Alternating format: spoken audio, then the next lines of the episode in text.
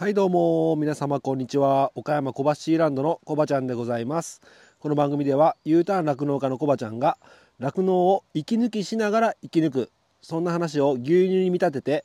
毎日一杯お届けしております。たまに雑談したりゲスト呼んだり毎週月曜日はミュージックトークしたりしております。ミュージックトークの5月のテーマはドライブ中に聴きたい曲でございます。番組で流してもらいたい曲やご意見ご感想などなど、えー、番組概要欄から G メールもしくはインスタのダイレクトメッセージまたはストーリーズから受付しております。あなたからのお便りお待ちしております。はいということで、えー、楽して生き抜くラジオ始まりました。今日も頑張ってやっていきたいと思うんですけども、えー、本日はですね牛乳の43杯目でしたね。えーと、そうですね、43杯目でございます。はい、ということでね、早速ですけどもね、えー、ここでね、お知らせがございます。なんと、この、えー、楽して生き抜くラジオ、えー、累計再生回数が1400回を突破しました。ありがとうございます。1400回ですね、突破いたしました。えーそれで あのねアプリ携帯の iPhone のアプリからアンカーっていうアプリですね。それでそれをアプリを使って収録してるんですけどもそのアプリがねあの1000回以内だったら例えば981回とかね、えー、996回とかって詳細が見れたんですけども1000回超えてからまあ1200回1400回1500回とかのその切り板でしか見れなくなっちゃってででも1,000回超えて詳しく何回ですよって伝えてたと思うんですけどもそれブラウザからログインしてしたら見れるんですよ。でブラウザからログインして見てたんですけどもうねなんか知らないけど何回ねログインパスワードとかね ID とか合ってるのに何回ログインしようとしてもログインできないんですよ。これなんか原因あるんかな？パスワード間違いなく合ってるんですけどねなんかサファリ iPhone のそのアップルの iOS ですかね。サファリサファリがなんかクッキーがどうのとかなんかそういう設定がなんか書いてあったからやってみたりしたんだけどこれなんか解決策してる人教えてもらえません？できれば詳細のね数字知りたいんですけども3日前ぐらいから実はね1400回突破しててその後の数字が終えてないんですけど、まあ、1400回から1500回の間っていうことでねそれでアプリからもアナリティクスといっていろいろ見れるんですけどもえーと、実はここでもう一つねちょっと面白いことがあったんでシェアさせてもらいたいんですけども以前あの国ね、えー、どこの国でこのポッドキャストが聞かれてるかっていうことを、説明させてもらって日本が100%だったんだけどある日突然ねドイツの方が聞かれてるっていうことで1%ドイツの方っていうことで。お話しさせてもらったんですけどもまだドイツの方ね1%のままで残ってるんですけどこの番組聞いていただいてるんですかね？いただいてるんであれば是非ね、えー、あのどういったことでねこの番組知られたのかとかね、えー、聞かれてるのかとかねすごく興味があるんでお便り欲しいんですけどもね、えー、お願いします。でね今朝もうちょっとアナリティクスどうかなと思ってまあゴールデンウィーク中でねやっぱ聞く人が少ないんですかねやっぱ再生回数があまりね伸びてないんですけどちょっとちらっと見てみたらなんとねドイツの下にねまた新しい国が現れたんですよ。これめちゃめちゃ有名な国です。どこだと思います？読みますねこのまんま。 United States って書いてます。なんとアメリカ人の方が1%。アメリカ人の方かどうか分かんないですけどね。アメリカに住んでる日本人かもしれないけど United States 1%っていうことで、えアメリカからねお聞きいただいてる方が。えー、今もし聞いてらっしゃったらね、えー、ドイツ人の方と同様ね、えー、もしよかったらお時間忙しいと思うんですけどもお便りいただければ非常に僕個人的にね興味がありますのでお願いいたします。はい。はい、あともう一点ですね、あの一応 Spotify をあのキーステーションで配信させてもらってるんですけども、あのインスタのねストーリーズにも以前あげたんですけど一応 Apple Podcast からも聞けるんですよ。その代わりあのミュージックトークはあの Spotify 限定のサービスになっておりますのでミュージックトークだけは省いた感じで Apple Podcast からも聞けるんですね実は。それでえっ、ー、とこの間僕エゴサーチであの楽して生き抜くラジオってあのブラウザに入力してね検索ボタンを押してみたらなんか Apple Podcast ランキングっていうのが出てきたんですよ。でドキュメンタリーランキングで僕あのポッドキャストのあのカテゴリーをドキュメンタリーにしてあるんですけどもドキュメンタリーランキングで、えー、検索あがヒットしたんですよ。楽して生き抜くラジオが。おおと思ってランキングもしかして入ってんの？と思って。ただねあのアップルポッドキャストで聞いてる人ってほとんどいないんですよ。あのそのアナリティクスでねあのどこの、えー、プラットフォームで聞いてるかっていうのを見れるんですけどももう99% Spotify で残り1%がその他みたいな感じになってるんですね。うん、だからええー、と思ってでもランキング乗るような感じじゃないしと思って見てみたら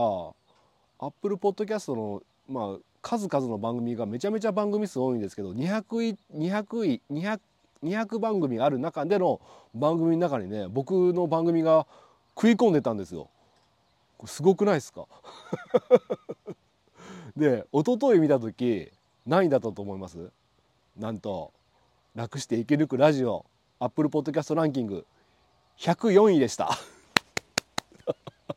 自慢できねえ、でねえー、あじゃあ今日どうなんだろうと思ってさっきもちょっと検索してみたら今日140 143位だったかな。はい。だからだいぶランクダウンしてるんですけどね。あまあでもほとんど聞かれてないのにね一応200位以内には、えー、ランクインされてたってことで まあ誰かしら聞いてるのかもしれないですね。ちょっとびっくりしたんでシェアさせていただきました。いやいやまあそういうことなんですけどね。今日何話そうかなと思って。まああのー、さっきねえっ、ー、と今あの山の下の斜面のね育成のとこ来てるんですけど昨日まで3日間ね、えー、西川先生と金子先生に、えー、発熱した育成牛のね治療してもらったんで、えー、今朝どうなんかなっていうことで熱測りに来たんですね。そしたらまあ38.2度ということでまあ平熱よりちょっと低いんですけどね、まあ、餌食いも良くて元気になってたのでまあ一安心したんですけどもね。うん、本当に西川先生金子先生どうもありがとうございました。おかげさまで元気になりました。はい。で今日の一杯ね何話そうかなって結構僕なんか撮ろうと思って勢いでね、えー、収録録音ボタンを押してしまったのでどうしようかなと思ってるんですけど、うん、やっぱりねいちいちね、あのー、今日は何話す明日は何話す明後日は何話すってね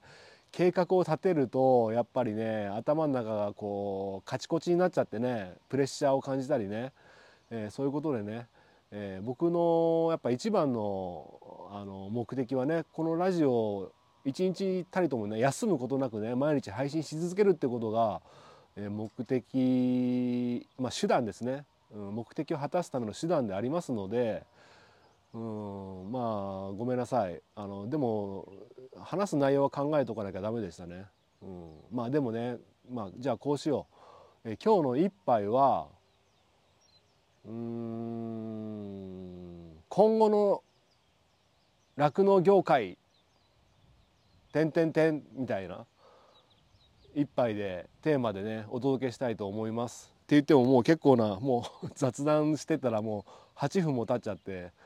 うん、大して話せないんですけどね。まあこの間ねあのー、お話ししたじゃないですか。もう認めようと。牛乳の相対的価値は下がってると。ね酪農行政業業界も今すごく厳しいからもうこれは認めなきゃいけないと。ね。でまあ、今後ね生き残っていく農家強い農家ってどんな農家だろうってちょっと話したと思うんですけども、まあ、まだちょっと言い足りなかったなと思って、えー、とこの間言ったのが、まあ、6次化してる酪農家さんですね。アイスクリーム、ね、ジェラートとかねソフトクリームチーズヨーグルトとかね、うん、ギフトの詰め合わせとかね ねそういったことをしてる農家さんはやっぱりね付加価値があるっていうことでまあただね飲食業自体も厳しいっていう中での6次化だから、まあ、僕が持ってるイメージよりかはもしかしたら厳しいのかもしれないんですがただね、えー、生乳をね、あの指定団体に出荷してね、えー、F1 黒毛和牛を産まして副産物で収入を得るっていうやり方だけよりかはまあ可能性は非常にあるのかなと。うんあともう一個が大規模農場ですね。大きな資本が入った大規模農場なんですが、まあ、これもね、まあ、まあ要するに体力があるっていう意味でね、うん、強いのかなと思うんですけども逆にね怖さがあってやっぱりその分何百頭も頭数がいるじゃないですか、まあ、500頭とか1,000頭とかねはたまた2,000頭規模も、まあ、岡山県下でもねそのぐらいの規模でやられてるところもありますけどまあなこのこれだけコストがね急騰してる中で、えー、それだけの頭数抱えてるってことはそれなりのねやっぱ維持費がかかるわけじゃないですか。で電気代だけでも相当な電気代を使ってるはずなんですね。うん、あと飼料ももちろんね飼料代ねその分かなりコストが上がってるって予想されるので、えー、あそこは大丈夫だろうって思ってるとこが案外倒産しましたみたいなねそういう可能性もはらんでるなと思ってそれちょっとね昨日寝る前にぼーっと考えてたんですけどそれちょっと怖いですよねそういう可能性もあると。あともう一個ね言い忘れたなと思ったのがやっぱり自給飼料を作ってる農家さんですね。うん、特にね、あのー、極端に言えば北海道とかねやっぱり広い平らな土地にね、えー、良質な素飼料がね自給飼料がいっぱい作れるっていう農家さんはねやはりまあ強いですよね強いというかやっぱそれがね、うん、比較的自然の摂理にのっとった循環型酪農っていうんですかね。うんでまあ本州でそれができるかっていうと当然その土地土地地域地域でねできるとこもあればまあ結構できないところもありましてで新しくじゃあ土地あるからやろうっていうのにも今この情勢で新規の投資ができないですよね正直。トラクター買ったりとかねうん土地改良したりとかねうんそのトラクターだけじゃなくてそのロールを巻いたりする機械であったりねいろいろ必要じゃないですか。うん、ということで手が打てないっていう形ですよね。で6時間も新しくじゃあほんなら6時間やろうって言ってもねリスク高いですよね。うん、今借金まあお金借りてねやるにしてもまあ結構前からねジェラートであったりねそういうアイスクリームはやられてるとこはやられてるから新規参入っていうのも、まあ、同じパイのところで戦うっていう意味でねうん、なかなか難しいのかもしれないなとかね。まあマイナスなこと言ったら始まらないんですけどね、まあ、何もやらないよりかはね新しくチャレンジした方が可能性は開けてくると思うんですがうんで、うん、僕がね例えば政府の役人さん、まあ、ちょっと酪農業界を左右できるような立場にある人物だったらどう考えるんだろうっていうふうにちょっと考察してみたんですけど、これぼぼやっと考察してるだけで、あのー、はっきりしたね断言したことは言えないんだけど僕ねちょっと様子見てるんじゃないかなと思ってるんですよ。うん、ふるいにかけてるっていうかね。どうぞ生き残れる農家さんは生き残ってください。えー、ダメな農家さんはあまあしょうがないですね。お疲れ様でしたみたいな感じのね。なんかそんな無言のね圧力をねこれ被害妄想かもしれないけれども感じるわけでございます。うん、で今まあまあ言うてもあの補助とかね酪農とかね、えー、農業とかね補助国の補助があるんですけど、まあ、ほとんどの補助がね何か買ってくれたら、えー、牛を増やすと増やしたり生産性を上げるんであればあるあ上げるために何々を買ったらその機械分の半額を補助しますよとかそんなんが多いじゃないですか。うん、今ねこの災害級のねこ 災害ですよね。餌代の高騰だったりね資材代ね、うん、電気代の高騰とかって本当に今体力がない農家さんすぐ潰れていくようなそういった状況でねじゃあ今たった今これ農家さんにもう支援しますみたいなのがないじゃないですか。うん、まあ似たようなのはちょっとあるんですけど例えば、えー、牛をね、えー、もうちょっと生産性の低い牛を売ったらえー、その牛1頭につき5万円補助しますよっていうのがねまあありますけれども5万円の補助なんか焼け石に水ですよね。うんそんなにガンガンガンガン牛を出すわけにもいかないですからね。うんまあだからちょっとねうん僕がこんなところで大きな声出してもねあれなんかもなと思ってたまにはね冷静に分析しなきゃいけないなと思ってうん、うん、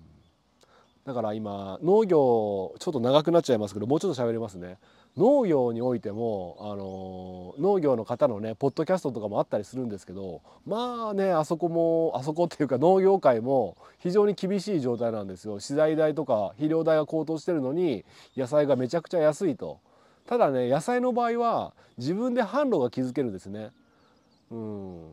安くてもいいんだったら農協にね一括一括で出荷してその代わり安いんですけどね。楽できるっていうことで農業に出荷されてる方まあ地域にもよるんでしょうけどあるんですけどまあ頭使ってる方はね小さな、えー、畑でもね自分でスーパーと契約したりね、えー、ネットでねポケットマルシェとかね、うん、はたまた YouTube とかね。YouTube とかで自分の野菜を宣伝してそれで売っていくとかね、まあ、そういった工夫をしてやられてる農家さんねいらっしゃるんですよね。まあ、これをねまあ、農業だけで食べていけないから別のことをやって食べていくってことであの反応反 X っていうんですよ。反応反 X ですね、うん、だから僕ねこれ酪農においても反酪反 X、うん、これ考えていかなきゃなと思って、まあ、今や僕がやってるポッドキャストこれね収益化になってないんですけど一応反酪反 X の野望があるはあるんですよ実は。うん。でこのアンカーっていう、えー、Spotify ですね、うん、アンカーっていうアプリ使ってやってるんだけどもこれ海外ではねあのもう収益化になってるんですね。日本にはまだ搭載されてないんですけど。でアンカーアプリを使って配信して、えっと、冒頭に、えこの番組はアンカーを使って、え配信しておりますあなたも簡単にポッドキャストが始めれますみたいな一言を入れて配信してそれが1回再生されるごとに1.5円ぐらい入る仕組みが海外ではもう取り入れられてるんですね。で日本にも、えー、その仕組みが上陸されると言われております。はい、なんでいやらしい話ねそういった意味で副副収入がね得られたらいいなっていうのはまあねあの自分磨きとかねみんなをね元気にしたいとかね今の酪農業界についての真実を伝えたいとかねそういった気持ちも強いんですが、まあ、そういったねお金の面の気持ちもね、えー、いやらしい話あるっていうことでね、えー、まあ、ただね、うん、今のんびりこういうふうにやってても、うん、まあ当然ね 時間あのお金になるようなね形にはすぐには持っていけないので。うんまあどうしていこうかなと思ってるんですけどもまあちょっとまとまりがないですね。うん、ただねやっぱり僕は、えー、もっとね、えー、災害級のね、えー、ことが起きてるのでもっとね、え人口のね0.2%しかいないんですって酪農業って酪農業界の方って人口の0.2%ですよ。それは目につかないかもしれないですよね僕たちのことなんかね。ただね確実にね全国の酪農家さんねうん、非常に厳しい、えー、苦境に立たされてるってことはね、うん、誰かがね何かをねアクションしていかないと気づいてくんないと思うんですね。で僕の声がね届くかどうかっていうのはもうわからないし届かないかもしれないけど自己満足で終わるかもしれないけど誰かがね何かのタイミングでこういった番組をね聞いてね何かアクションを起こしてくれるっていうことをねその奇跡をね願ってねまだ配信していきたいとまあきれい事言ってもねしょうがないんですけどね。もうね。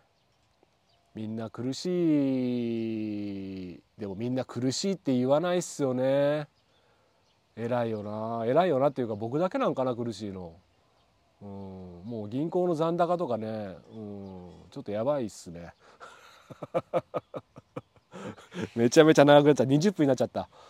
すいません。じゃあ今日は、えー、まとまりがございませんがまああのーあなただけが辛いんじゃないよ。僕も辛いよってことでまとめさせていただきたいと思います。なんでね反落反 X ねちょっと皆さんね視野に入れて、えー、考えてみてはいかがでしょうか。ということです。はい。じゃあこの辺で終わりたいと思います。本日の一杯、えー、お味の方はいかがでしたでしょうか。お口に合いましたらまた飲みに来てください。この番組は牛と人との心をつなぐ岡山小橋ランドの提供でお届けしました。それではまた明日。バイバイ。